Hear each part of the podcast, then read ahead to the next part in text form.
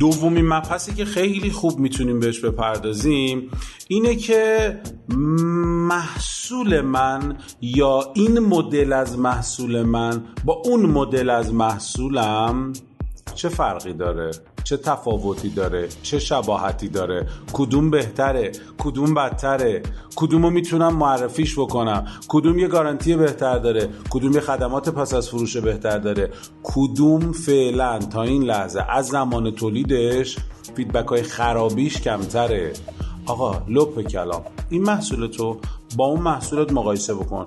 بعضی موقع دیدی آدما درگیر میشن. کاری که فرض کن هواوی انجام داد. اومد گفت آقا فلان مدل کالای من با فلان مدل کالای اپل این خصوصیات داره این برتری رو داره اینجوری میشه اونجوری میشه که خیلی ها سوق پیدا کردن به سمت هواوی. اپل خودشون رو فروختن رفتن هواوی گرفتن.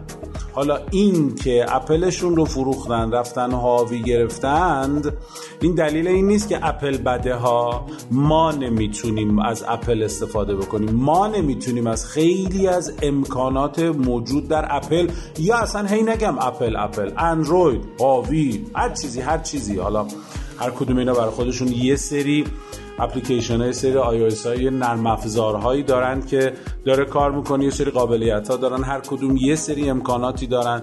امکانات این گوشی با امکانات اون گوشی. اینو شروع کنید مطرح کردن. اگر فروشنده موبایل هستید اگر کار موبایل انجام می‌دید یه زمانی کار کتاب دارید انجام می‌دید.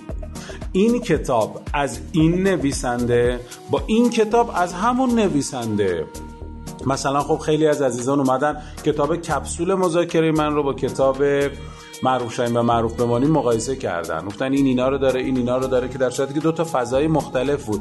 اما این قیاس انجام شد.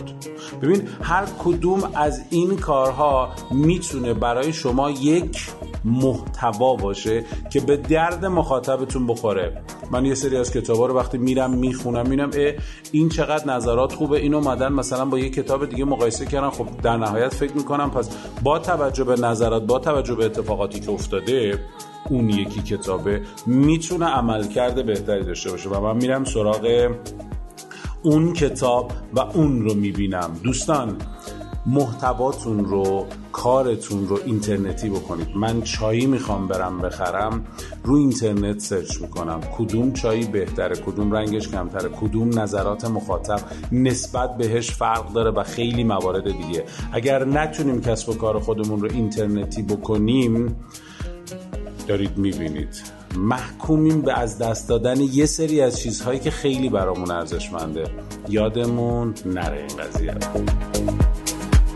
Thank you.